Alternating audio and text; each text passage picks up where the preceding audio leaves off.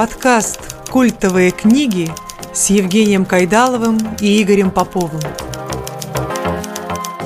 Привет, друзья! 16 выпуск подкаста «Культовые книги» и я, автор и ведущий дружественного подкаста «Посиделки с пастором» Евгений Кайдалов. А я книжный обозреватель, радиоведущий Игорь Попов. И говорим мы сегодня о военной прозе, и конкретно о повести Василия Быкова «Сотников». Поехали!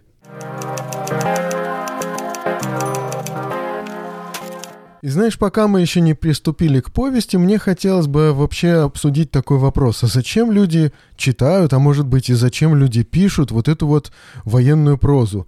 Ну, там экшен, там какая-то динамика и приключения. Всего этого в повести сотников я не нашел. А, кроме того, может быть, э, какой-то увлекательности, какого-то интереса, может быть, тоже я как-то не ощутил. И зачем же люди это пишут? Ну, я предлагаю поделить на две части вот эту нашу преамбулу, традиционно любимую, да, и ответить на два вопроса. Во-первых, зачем сегодня читать о войне? Я ну, если не 9 мая, да, если не как-то не к празднику или не к школьному сочинению, да, зачем люди читают о войне? Зачем люди читают о войне? Зачем люди пишут о войне? Понятно, потому что это тот опыт, а, который людям нужно отрефлексировать, понять, что с ними произошло, что война сделала с ними и со страной. И что она изменила вообще в истории страны, в которой мы живем. Это нормально. Да. А, и второе, немножко поговорить о самом Василии Быкове и о феномене лейтенантской, так называемой лейтенантской о, прозы. лейтенантская проза. Интересно. Да, ну, может быть, начнем а, как раз с первого вопроса. Зачем читать о войне, да? Да, ну, я, я лично для себя увидел, что это непростое чтение. Особенно, когда я стал знакомиться с повестью сотников, я не ожидал вообще, что это будет так непросто. Слушай, знаешь, э, мне кажется, лучше всего на это ответил за меня, вот неожиданно, да, э, известный телеведущий журналист Владимир Познер. Так. Ведь он, э, повесть Василя Быкова «Сотников», внес свой небольшой список книг, которые на него повлияли. Mm-hmm. И не просто которые на него повлияли, а которые поменяли что-то в его жизни. А, ну, небольшая ну, книжечка совсем. Ну, действительно, это небольшая книжечка, где около 200 страниц плюс-минус, да, там в зависимости угу. от издания. Но он рассказывал о том, что он в доме своего друга Фила Донахью, и кто помнит 90-е... Телемост. Конец, да, конец 80-х, это вот шоу Фила Донахью, он уже давно не удел... По-моему, он уже и, собственно, в мире ином. Но Владимир Познер спорил с Филом Донахью, бывают ли ситуации, когда ты встаешь перед э, выбором предательства друга, предать друга, спасти себя, и как, как это вообще может быть, то есть есть ли в этом компромисс. И тут он вспомнил повесть Василия Быкова «Сотников» и понял, что фактически Василий Быков написал эту книгу для него, да, mm-hmm. поднимающий такой сложный вопрос. Поэтому зачем читать о войне? Почему это очень важно? Сегодня мы приходим к выводу, что поколение, военное поколение, его практически уже нет с нами, да. А, ну, есть... есть горячие точки, есть конфликты. Нет, стоп, есть... стоп, стоп. Э, Давай вот мы разделим все вот эти вот, угу. ну, ты в, в, это, в одну кучу бросил и Афган, и Чеченскую войну. Ну, Давай да, вот все, да. все это разделим, пожалуйста, и а, поговорим все-таки о лейтенантской прозе и о военной прозе, то есть о прозе, значит, о Великой Отечественной войне или о Второй мировой войне, да, мы можем вспомнить Ремарка, мы можем вспомнить других писателей, которые участвовали, мы можем вспомнить Курта Вонигу, Гута, да, бойня номер пять, да, или крестовый поход детей. Мы можем, можем вспомнить того же Эрнста Хемингуэя, но а, мы сегодня говорим о лейтенантской прозе и о, скажем, советской прозе или о русской прозе, о русских писателях, советских писателях, которые писали о войне. И понятно, что сегодня, ну, например, Юрий Бондарев, один из самых ярких представителей лейтенантской прозы, до сих пор живой, хотя родился он в 1924 году. Ого. Так что вот и и, и на самом деле, во-первых, я отвечу, почему лейтенантская проза. Да потому что эти книги написали молодые ребята, которые ушли на войну в младшем офицерском звании. Младшим лейтенантом был Василий Быков, а, младшим лейтенантом был Юрий Бондарев. Там, да, уже потом они заканчивают войну старшими лейтенантами. А, собственно, ага. Виктор Некрасов тоже был младшим лейтенантом, когда пошел и попал в горнил Сталинградской битвы, и он пишет скандальную, запрещенную книгу в окопах Сталинграда, такую картину не, э, неприлизанную, честный рассказ о том, что происходило тогда. Э, и вообще нужно сказать, что в большинстве своем вот лейтенантская проза, проза о войне, о Великой этой Отечественной войне, подчеркиваю, да, вот все остальные военные конфликты мы просто убираем сейчас, а, не, не потому что о них не стоит говорить, а потому что вот не тот разговор сегодня, да. Ну да. Это все-таки проза мальчишек, ставших мужчинами в горниле войны. И кстати сказать, это именно тот вопрос, который поставил Василий Быков перед своими читателями. Что делает с человеком бесчеловечные обстоятельства? Да? Как э, вообще человек меняется и меняется ли? Что с ним происходит?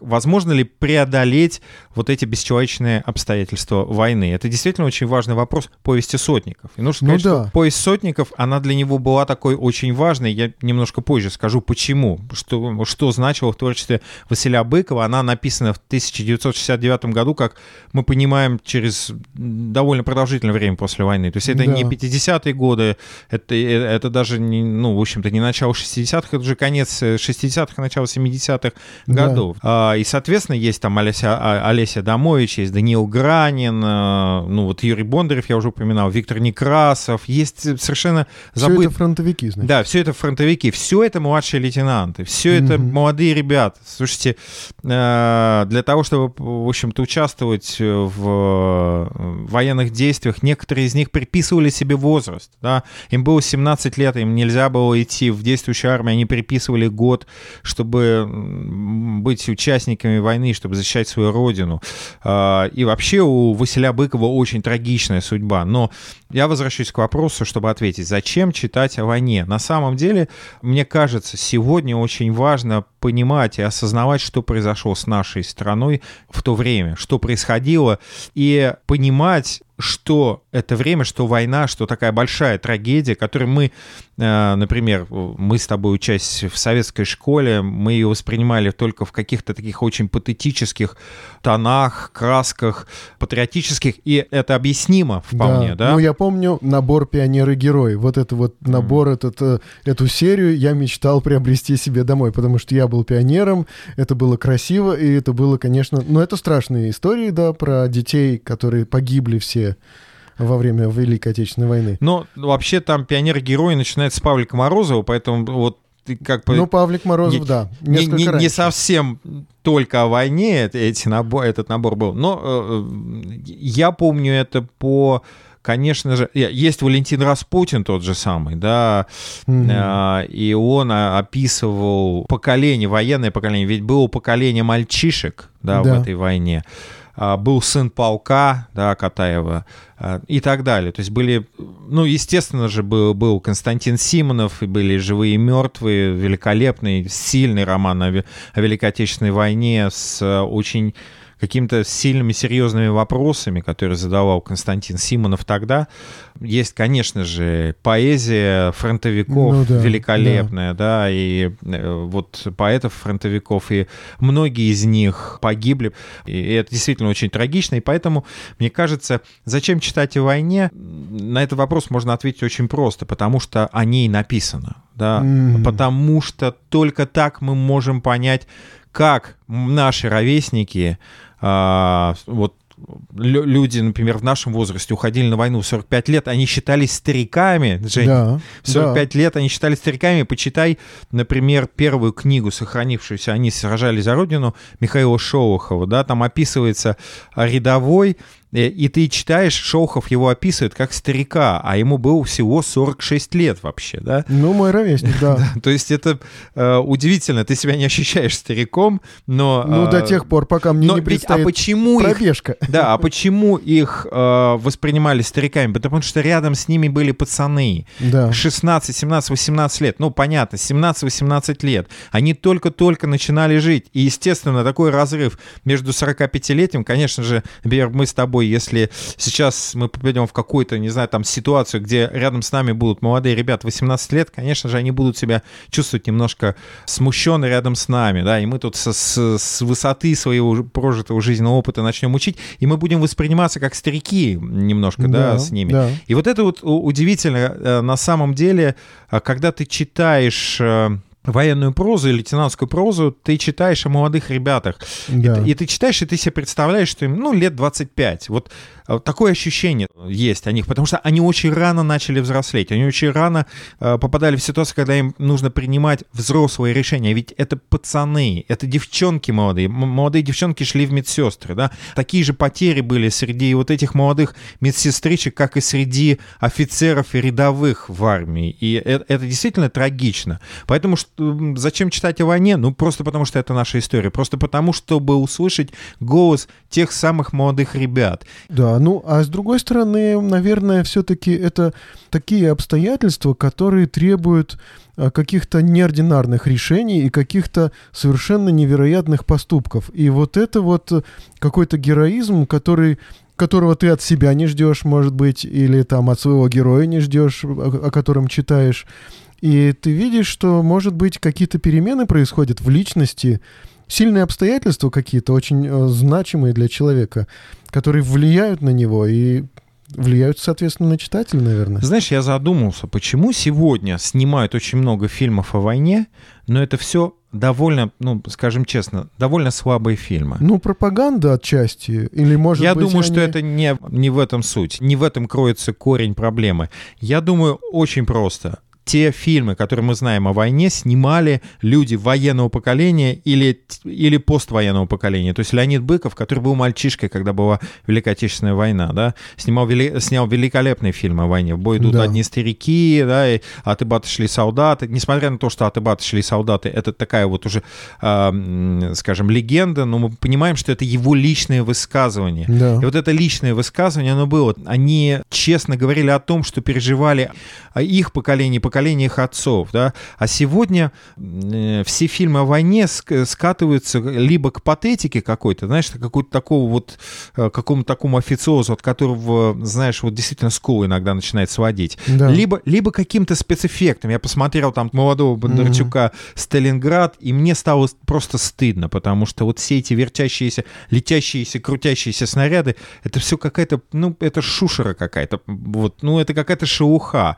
А, но когда но не ты... в этом суть войны. Да, не в этом суть войны. Но когда ты смотришь фильм о войне, снятый вот фронтовиком, и ты понимаешь, насколько это личное высказывание, насколько человек хочет рассказать о том, почему это важно для него, конечно же, э, это тебя заденет. Я много раз смотрел «Бой идут одни старики», и последний раз мы смотрели с моей старшей дочкой этот фильм, и это всегда меня цепляет, потому что Леонид Быков очень сильно вложился в этот фильм, потому что это было его личное высказывание о войне. Вот поэтому лейтенантская проза — это личное высказывание о войне. Ребят, молодых ребят, которые прошли все горнило, остались живы, и они поднимают в своей прозе очень важные вопросы, то есть это проза поднимается до действительно большой, высокой литературы. Ну да, наверное, еще человек оказывается пред лицом смерти.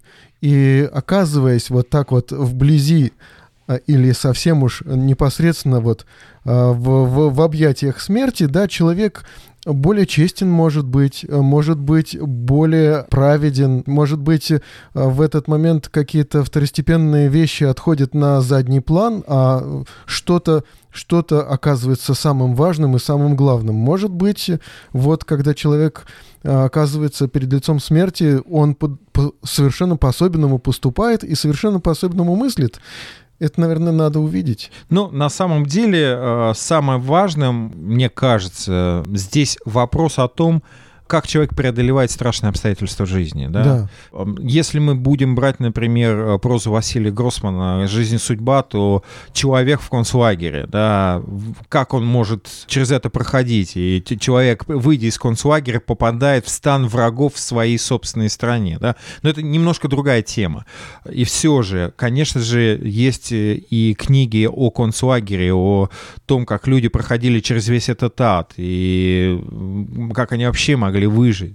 Но мне кажется, вообще вот э, уместно сейчас немножко просто вспомнить о Василе Быкове, потому да. что у него удивительная судьба, полная трагизма, драматических каких-то переживаний, и поэтому эта судьба, э, прошу прощения за такое, знаешь, словосочетание, она иллюстрирует его творчество. Да? Ага.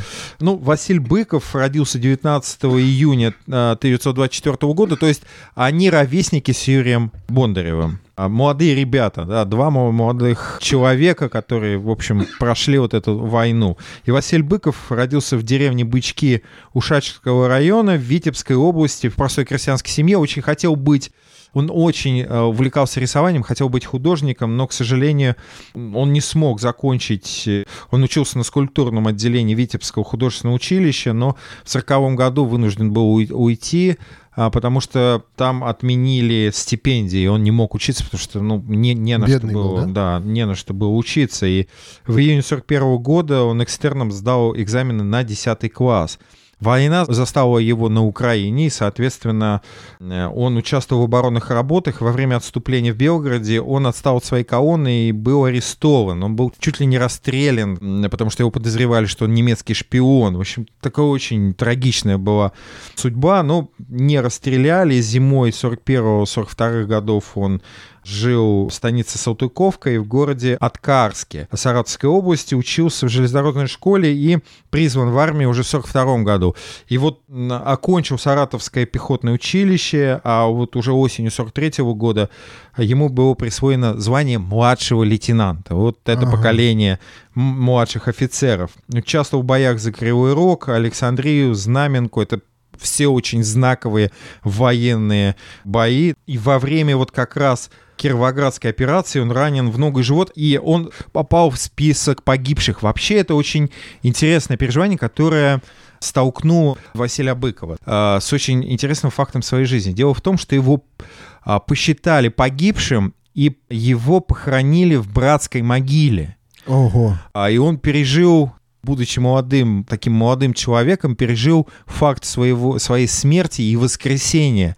То есть он очнулся ты примерно представляешь, что такое братская могила, да? Ну, Значит, да. тела накидывают друг на друга, и появляются такие воздушные мешки. Угу. Да? Их сравняли с землей, то есть закидали землей и оставили. Василий Быков очнулся, он понимает, что он жив, и он начинает откапываться и, и рваться на воле. И в конце концов он периодически терял сознание, и в конце концов он выкопался, вы, вырвался на воле и начал дышать. Там, и, удивительно. Э, это действительно удивительно, потому что когда, когда его обнаружили, были все в шоке. Как, как, это, как мы могли похоронить, в общем, живого человека? Ра, да, раненого, раненого в ногу и в живот, но все-таки. И это стало материалом его повести «Мертвый мертвым не больно», который он напишет впоследствии. Ну, соответственно, самое важное, наверное, я бы хотел процитировать его слова. Он написал в конце своей жизни такие мемуары о войне. Это уже мемуары, это уже не проза. Она, они называются «Долгая дорога домой». Если вы хотите ага. действительно прочитать вот о жизни Василия Быкова, то «Долгая дорога домой», пожалуйста. И вот э, как Быков отвечает на вопрос о страхе. «Предчувствую сакраментальный вопрос про страх. Боялся ли? Конечно, боялся. А может, порой и трусил. Но страхов на войне много, и они все разные. Страх перед немцами, что могли взять в плен, застрелить. Страх из-за огня, особенно артиллерийского или бомбежек. Если взрыв рядом, так кажется, тело само, без участия разума, готово разорваться на куски от диких мук. Но был же и страх, который шел из-за спины, от начальства. Всех тех карательных органов, которых в войну было не меньше, чем в мирное время. Даже больше. Да. Вот эти воспоминания действительно как-то показывают на что происходило с тем поколением. И мне кажется, вот как раз это такой хороший эпиграф к нашему уже разговору о повести Сотников, о том, как она была создана. У него очень интересная предыстория этой повести. И какие вообще вопросы, почему повесть Сотникова такая, такая важная в творчестве Василия Быкова?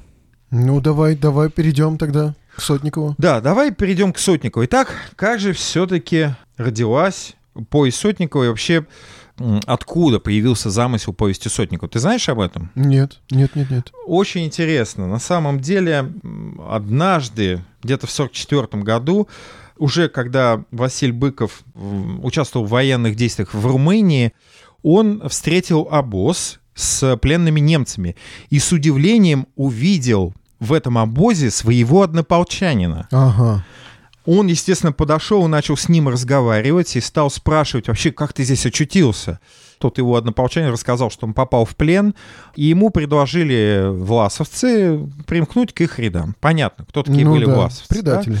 Да, предатели, генерал Власов, который перешел на сторону немцев, и, в общем-то, они сражались вместе с немецко-фашистскими войсками. И он вначале говорил себе, мне сейчас нужно выжить, и представится случай, я сбегу, я обязательно да, сбегу. Да, да. Вот этот случай, ну, он говорит, время шло, случай не представлялся. И я понял, что с каждым разом я увязаю в предательстве все глубже и глубже.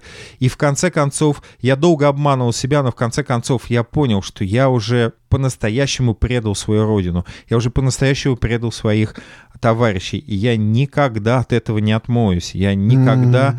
не, уже не сбегу и не стану своим. Даже если, в общем-то, ну, побег совершится. И вот эта мысль о предательстве, эта мысль о, о предательстве Василия Быкова пронзила, он решил написать повесть, но эта повесть была написана в 69 году. И вообще очень интересно, с публикацией этой повести с Быковым произошла ситуация, в которую по, по сути попали и его герои в ситуацию нравственного выбора. Василь Быков, написав эту повесть, вначале публикует ее в одном из белорусских журналов, потом, значит, договаривается с э, Новым миром, а мы знаем, что фактически делал лицо Нового мира э, редактор Александр Твардовский. Угу. И вот э, он посылает Твардовскому свою рукопись, но вдруг Твардовский ему звонит и говорит, что его вынуждает уйти с поста главного редактора, и что тогда Василь Быков выберет. Да? По сути, это нравственный выбор перед, перед Быковым, Быковым. Ну, что, казалось бы, что такого? Ну, хорошо, редактор сменяется, но мне-то можно опубликоваться, но мы понимаем, что Твардовский тогда э, давал зеленый свет совершенно оригинальным, интересным и часто ну, спорным книгам, да, Но мне вообще было непонятно, как они это опубликовали. Да, и это благодаря Твардовскому. Это, и э, Быков замялся и не, не сказал, э, что он вот не будет публиковаться, и Твардовский повесил трубку. То есть вот э, в результате э, повесть Василия Быкова выходит э, в новом мире, э, соответственно, уже с другим главным редактором. И э, на, на самом деле все-таки это очень важная повесть, которая ставит очень много очень важных вопросов. И один из вопросов, безусловно, это вопрос предательства. Да, Когда да. оно начинается и что происходит с человеком. Когда человек становится предателем. Что это делает с человеком. И действительно, можно ли судить предателей? Ведь э, тогда было очень и очень... Понятная позиция, да, предатель Родины — это кто попал в плен. Если ты попал в плен, предатель. И Гроссман, кстати, в своей книге показывает, что это не предательство, да, попасть в плен. Предательство, когда ты сознательно идешь на э, договор с врагом, когда ты начинаешь ему служить и воюешь против своего народа. И это очень важный вопрос, который тогда очень сильно дискутировался и среди, собственно, военного поколения. Вот сейчас, мне кажется, стоит уже поговорить о самой о повести Сотников, повесть Василия Быкова Сотников. Жень, вот э, давай-ка коротенечко, о чем все-таки повесть? Ну, это история провала. История, кажется, сплошных провалов, то есть есть некие... Слушай, да, прости, угу. я тебя прерву чуть-чуть. Во-первых, скажу, что изначально название повести была повесть, называлась «Ликвидация». И, естественно, она была опубликована с сильными цензурными правками, да, с сильной цензурной резкой. И в 2014 году к юбилею Василя Быкова в Беларуси выходит полный авторский вариант этой повести. Она как раз опубликована под э, названием «Ликвидация». Поэтому вы можете сейчас найти в сети, например, и скачать, и прочитать полный вариант повести Василя Быкова под названием «Ликвидация». Угу. Ну, э, мы видим двух партизан, которые идут на такую продразведку – то есть а, им нужно э, где-то раздобыть какую-то еду для своего партизанского небольшого отрядика. И они идут среди ночи, они мерзнут, они разговаривают между собой и проходят мимо одной деревни, она оказалась сожжена, и там ничего не, ни, ничем не поживишься. Находят среди ночи другую деревню, где находят старосту. Староста — это тот человек, который как бы является представителем уже оккупационной власти. И, значит, под предлогом того, что мы партизаны, а ты тут сотрудничаешь с фрицами, значит, начинают с ним вести такую разъяснительную беседу. Он понимает, что, скорее всего, его эти партизаны расстреляют. Но вот окончилось дело тем, что они забрали у него овечку и возвращаются в свой партизанский отряд. И по пути на, на, так наталкиваются на патрульную какую-то группу полицаев, с которыми начинается перестрелка, и, в общем, они там теряются, попадают э, в какой-то дом к женщине, которая их, может быть, не очень-то и хотела бы приютить. Ну, там не пришлось. было женщины, да, они пришли, были дети, да, да. и ну, де- девочки накормили. Вскоре, да, вскоре появилась да. и хозяйка, которая, в общем-то, не очень была им рада, ну, но... потому что четверо детей вообще, да. да. И есть нечего, и она на них ворчит о том, что они говорят, мы вас там защищаем, говорит, те, кто защищает тебя на фронте, это делают, ну, а вы да. тут просто ходите, ходите и мародерствуете. Да? Ну, в общем-то, так, это если перефразировать, в общем, может быть и так так можно понять. Ну и, наконец, их находят и, э, в конце концов, казнят. Может быть, надо было бы предупредить, что будут спойлеры, но, в общем, мы понимаем, да, что спойлеры, да. смысл смысл не в сюжетных поворотах, опять же таки в этой повести, а в том, что происходит с характерами героев и какой выбор делают эти герои.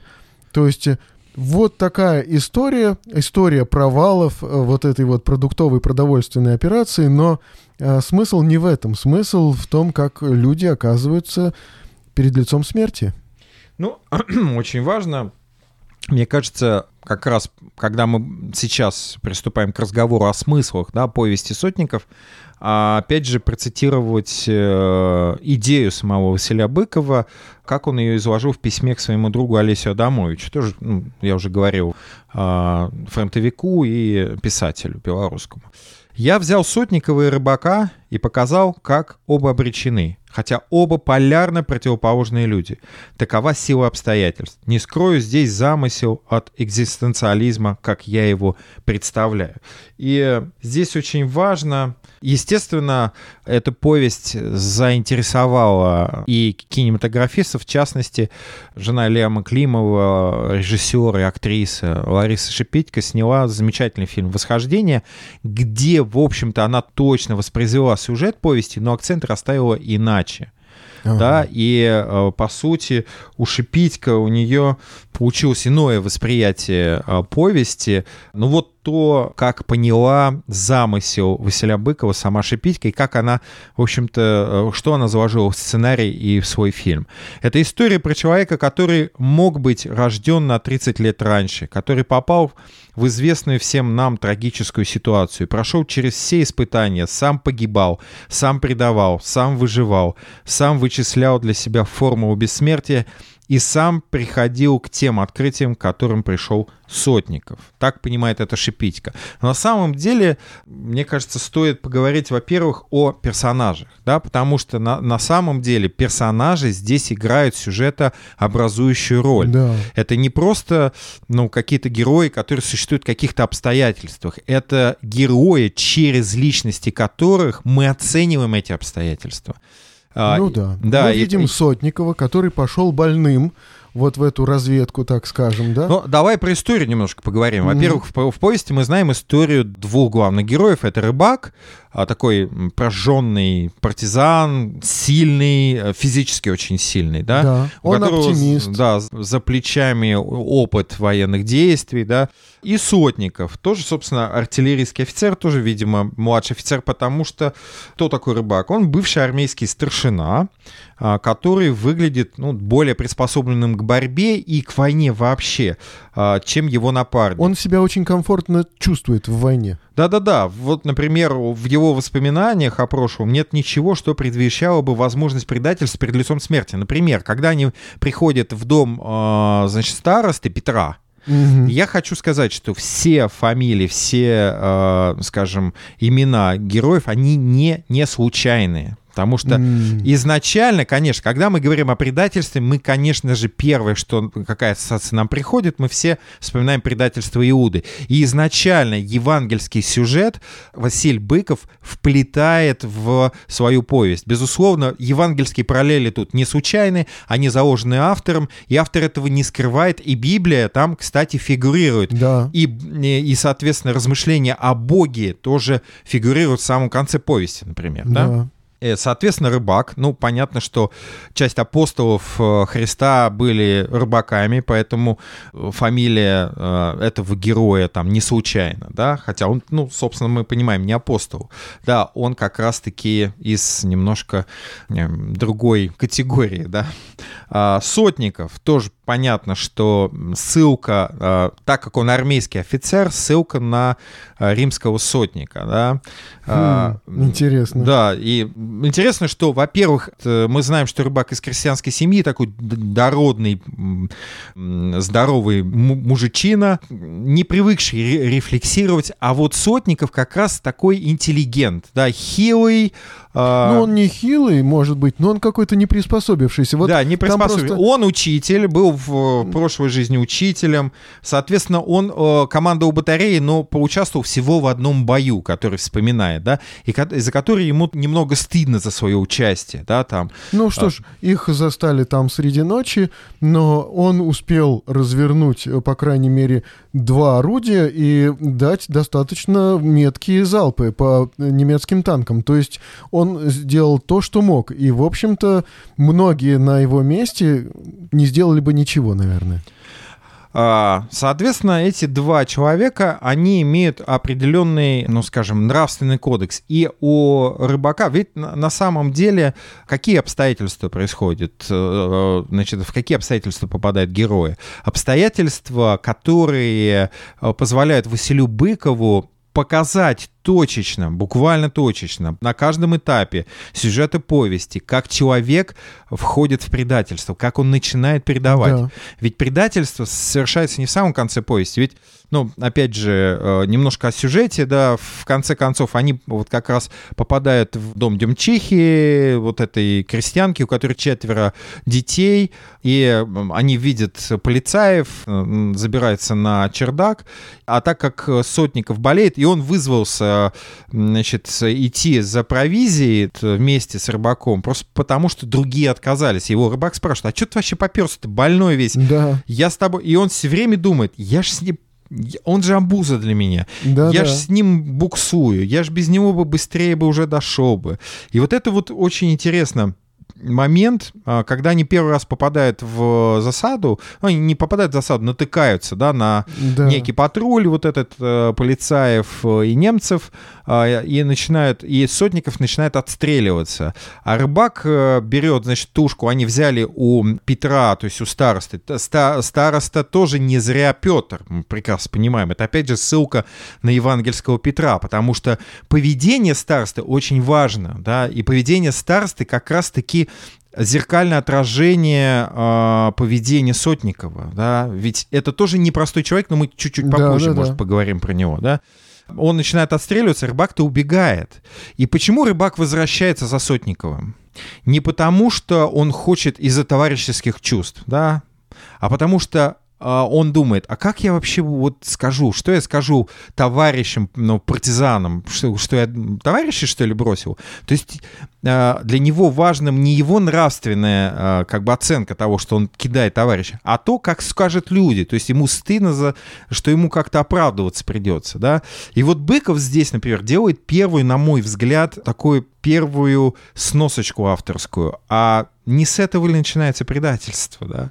Не с этого ли, вот с этого малодушничания начинается. И смотри, ведь два партизана, один, кажется, совершенно не приспособлен к войне, к партизанской войне в том числе. Ну вот они идут зимой, и он мерзнет, потому что у него на голове пилотка, на руках у него нет ни перчаток, ни рукавиц. Да, да, и, да, и тогда ему этот рыбак говорит, ну ты что, взять не мог?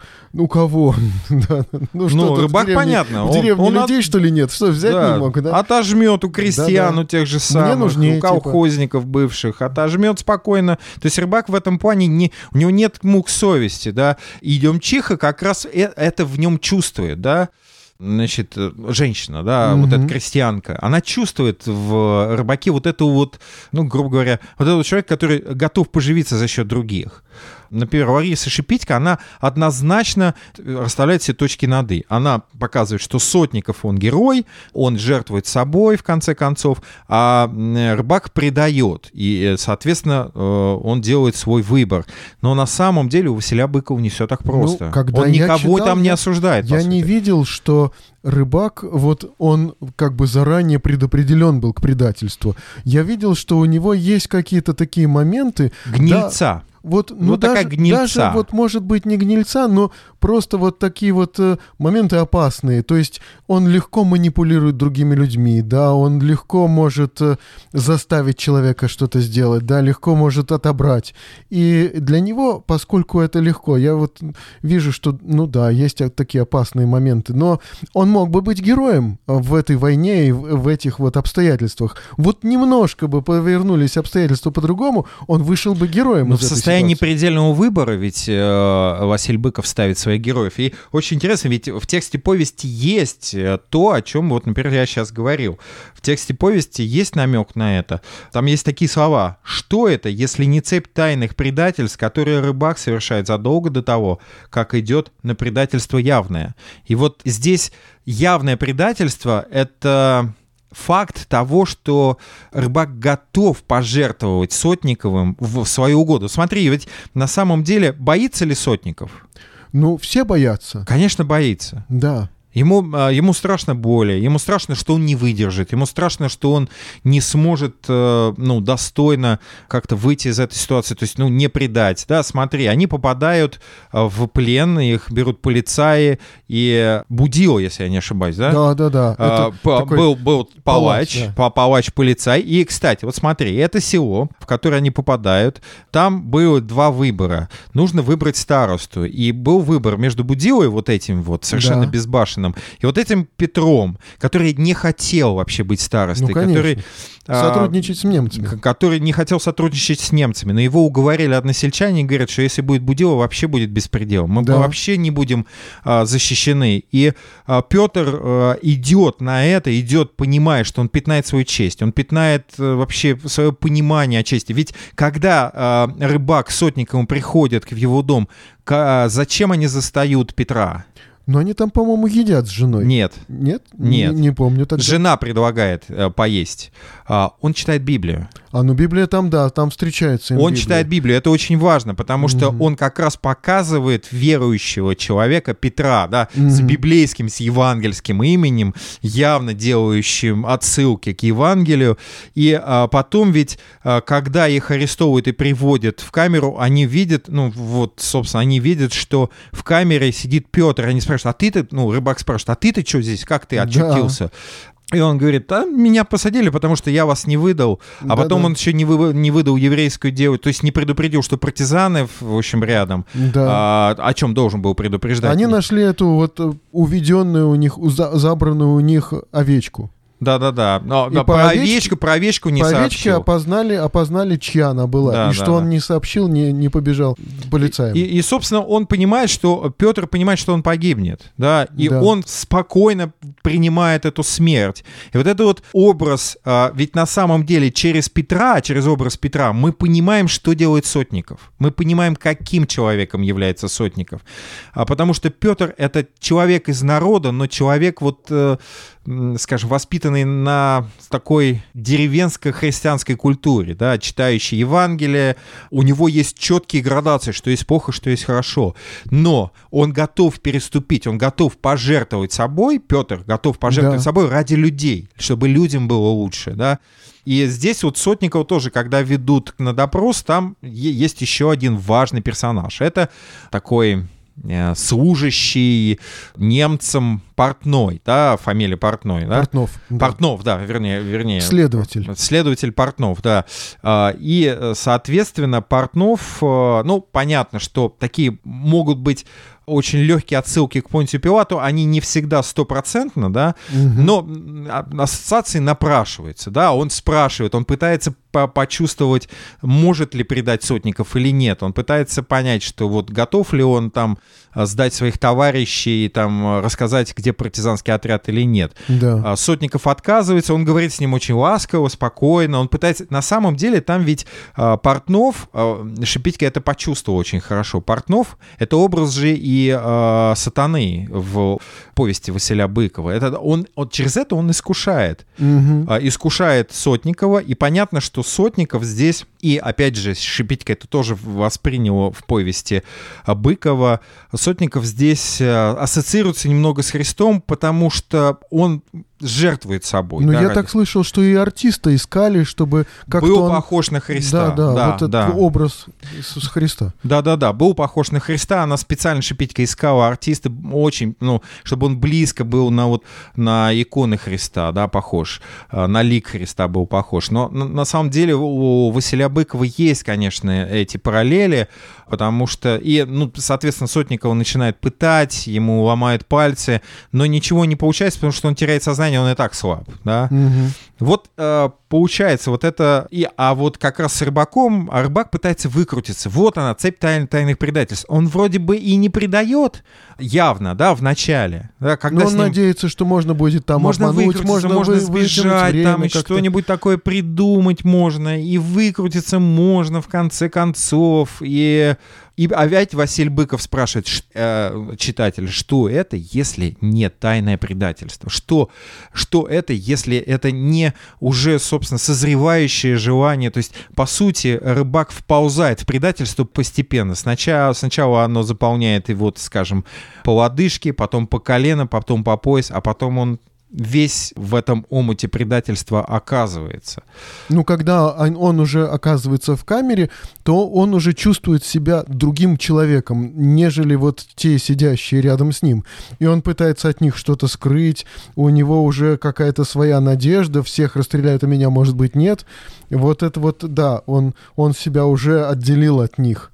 Здесь, да. здесь еще очень важно э, заметить, что все-таки чем хороша эта повесть, чем она действительно значительна? Тем, что это действительно философская притча, а, великолепная философская притча, и Василий Быков не просто уже пишет военную прозу, он размышляет о природе добра и зла, он размышляет о природе человечности, ведь мерилом для Сотникова, мерилом жизненных ценностей является ценность человеческой жизни. Вот прошу прощения за тавтологию, да? Ну и, и когда он чувствует, что эта жизнь уже потеряна, с ней можно уже распрощаться, у него возникает цель. У него цель достойно уйти из жизни. И вот это вот, он к этой цели начинает стремиться изо всех сил. Вот он думает, как бы вот достойно вот пройти до этой виселицы, когда его, он понимает, что его уже будут вешать, чтобы по возможности дойти на своих ногах. Да, да, и да, вот он обдумывает, да, не, как да. не упасть, как вот, как э, сохранить мужество до последнего, да, чтобы... И, и это становится его целью, и он этой цели достигает, Сотников. И, и очень интересно, что в этом смысле даже Демчиха, которая идет рядом, да? Ну да. Даже Петр, который тоже... И а им же еще девочку Басю, еврейку, в камеру там посылают. Там у нее совсем тоже... своя драматическая история. Да, да. Она, она рассказывает, как она скрывалась там. Как она голодала, ее, да. ее, ее родителей.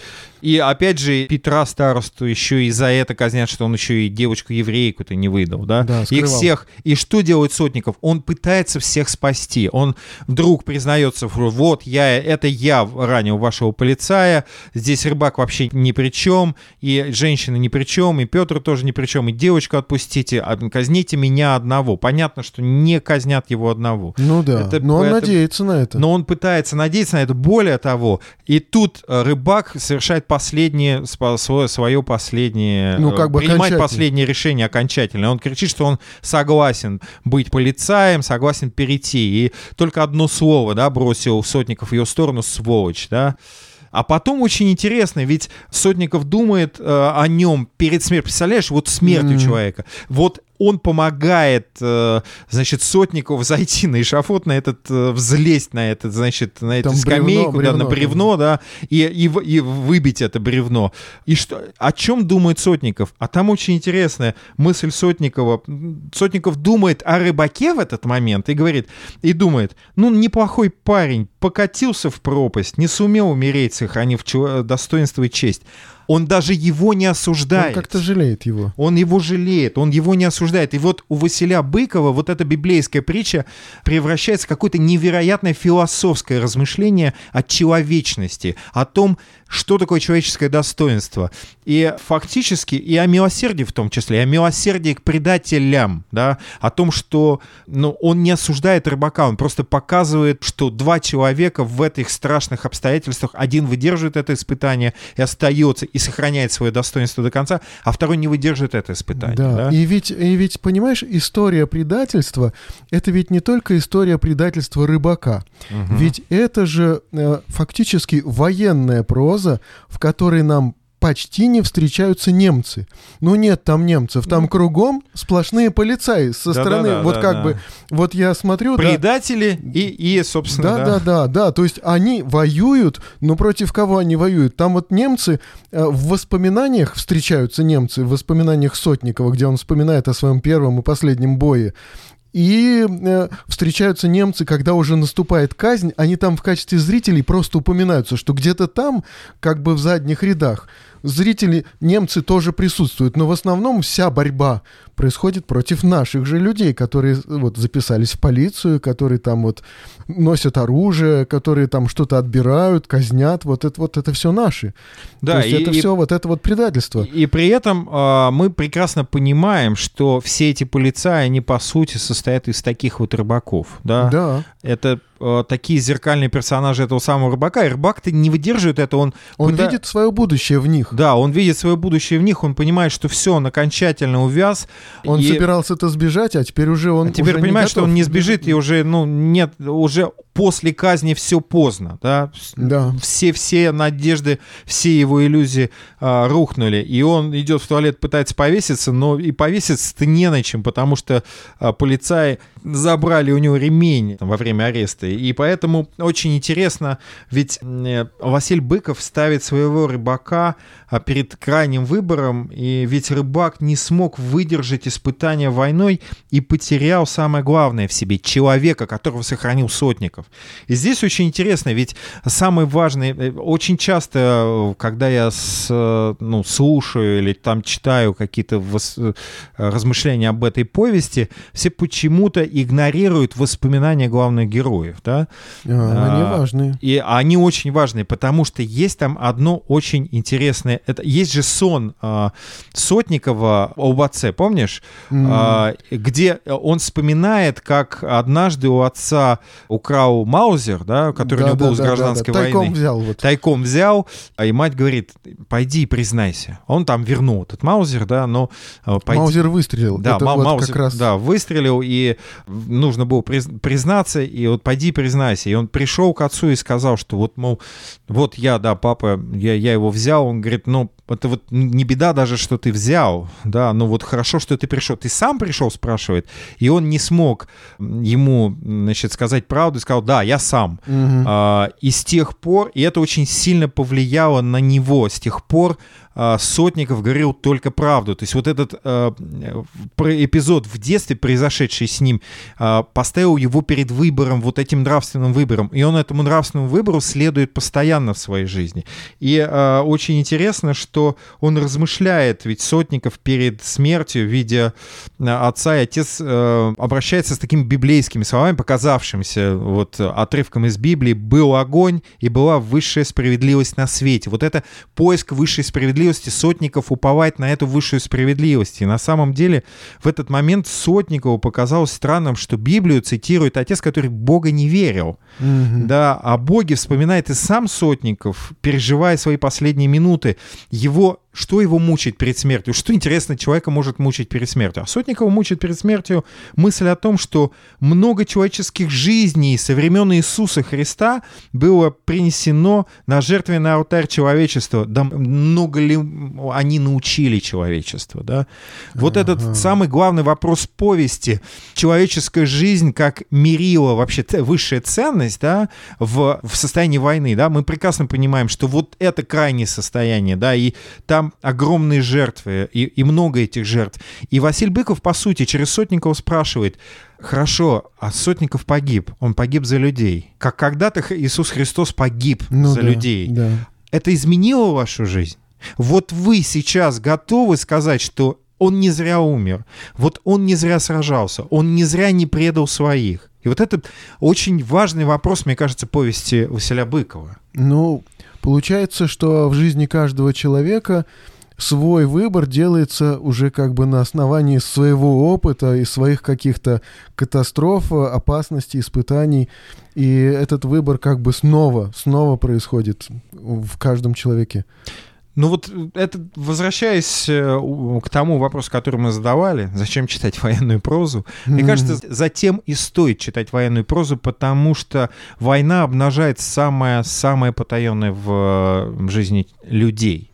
Ну да, начинаешь как-то как примерять эти обстоятельства на себя, видишь, что, ну, маловат ты для этих обстоятельств, да, но как-то хочется вот Э, за рамки своего опыта, за рамки своего привычного расписания и привычных своих дел как-то выйти и посмотреть, а как оно было бы, если бы вдруг и по попробовать смоделировать какие-то свои поступки, свои чувства, ощущения. Конечно же, мы не можем себе представить, что мы делали бы на месте вот этого Сотникова или, не дай бог, Рыбака, да, не, невозможно себе представить, как бы я поступал бы или как отвечал бы или что бы, что бы предпринимал. Это очень сложно вообще понять или увидеть, что я делал бы в этих обстоятельствах.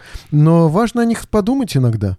Но здесь, мне кажется, еще очень важно понимать одну простую вещь. Почему Олесь, э, например, Олеся Домович а, говоря о повесть, об этой повести Сотников, своего друга, говорит о том, что это очень знаковая да, вещь для Василия Быкова, и именно с нее, как считал Адамович, происходит качественный сдвиг в творчестве Василия Быкова, потому что возникает в его творчестве возникает новая нота, иная, более зрелая нравственная фокусировка. Вот эта нравственная фокусировка, что значит нравственная фокусировка? Это очень просто. Я вот вчера, например, был на приеме у офтальмолога. И я mm-hmm. начал уже плохо видеть. Понятно, что у меня уже были там какие-то очки, но я уже э, с ними а, плохо вижу, и я пошел, чтобы поменять очки. Ты знаешь, я а, смотрю вдаль, я вижу как-то вот, ну, так а, лучше, да. Вблизи я мелкий шрифт не вижу. И когда мне ага. а, поставили линзы, когда я очень ясно вижу вдали и очень ясно вижу вблизи,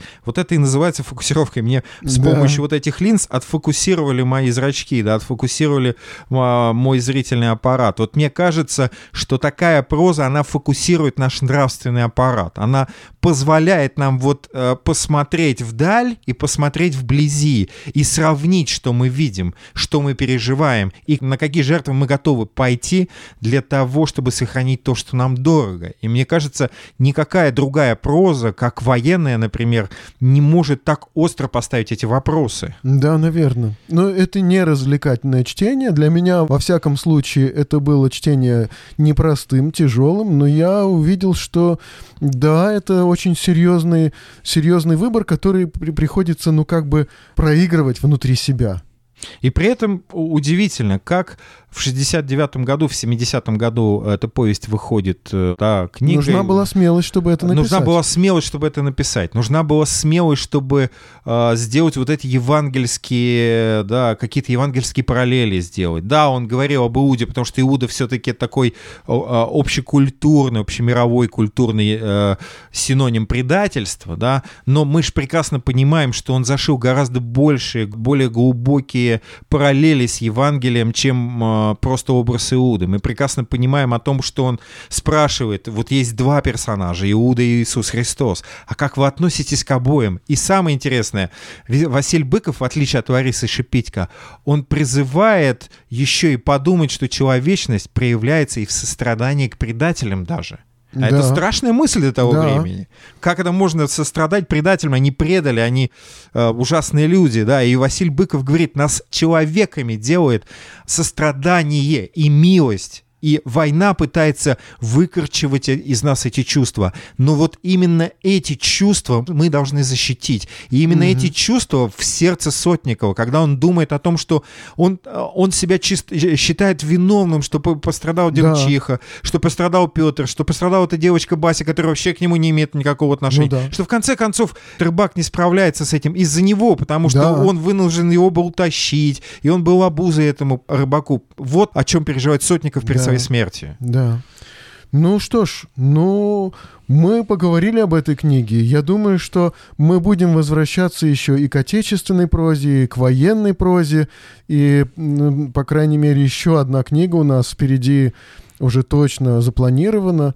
«Степные боги» Геласимова. Андрей да, Геласимов — это как раз очень интересная проза нашего современника. Ну, уже в 20-м году да, будем говорить ну, ну, как человека чуть-чуть нас старше, там, на, на 5, э, там, 10 лет, он, может быть, старше нас с Евгением, ну, почти наш ровесник, который поднимает и очень сильно поднимает вопрос тоже о войне, что она делает с людьми. Поэтому я думаю, что это очень хороший разговор еще раз поговорить об этой теме. Ну что ж, спасибо, что пришел, Игорь. Хорошо мы поговорили. И спасибо вам, друзья, что вы слушали. Да, и как обычно, читайте мудрые книги, будьте лучше. До свидания, друзья. До свидания.